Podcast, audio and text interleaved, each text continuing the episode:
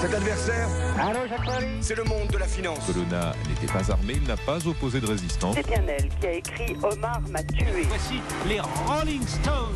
7h24, c'est l'heure du jour où votre plongée quotidienne dans la boîte à souvenirs d'Europe 1. Bonjour Elam Medjaed. Bonjour Dimitri, bonjour à tous. Il y a 15 ans, le 24 janvier 2008, la Société Générale présente ses résultats pour l'année passée et elle annonce avoir découvert qu'un de ses traders a pris des positions secrètes qui vont lui faire perdre près de 5 milliards d'euros. Oui, le nom et le visage de Jérôme Kerviel sont révélés au monde ce 24 janvier 2008. Ce jour-là, Martial Liu est aux commandes du journal d'Europe 1. La Société Générale a révélé il y a une demi-heure environ que les subprimes et une fraude d'une ampleur inédite vont faire perdre à la banque près de 7 milliards d'euros. Le trader de 31 ans est immédiatement mis à pied. La Société Générale porte plainte contre lui. Une affaire qui surprend son voisinage à Neuilly-sur-Seine. On ne s'imagine pas une seconde de toute cette histoire, mais il est très, très élégamment vêtu, très souriant. Il ressemble à Tom Cruise. Le Tom Cruise des salles de marché est mis en examen, mais une question se pose. Comment un seul homme peut être à l'origine de ce séisme financier?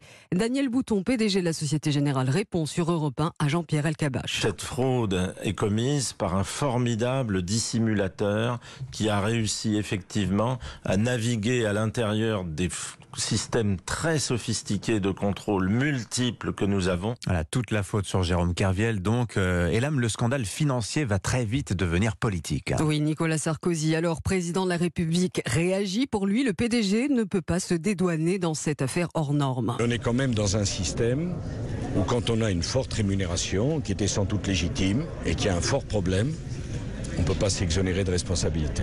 Le 8 février 2008, Jérôme Kerviel est incarcéré puis libéré un mois après. S'ensuit pas moins d'une quarantaine d'auditions pour le courtier qui clame son innocence haut et fort. Le 5 octobre 2010, Jérôme Kerviel est condamné.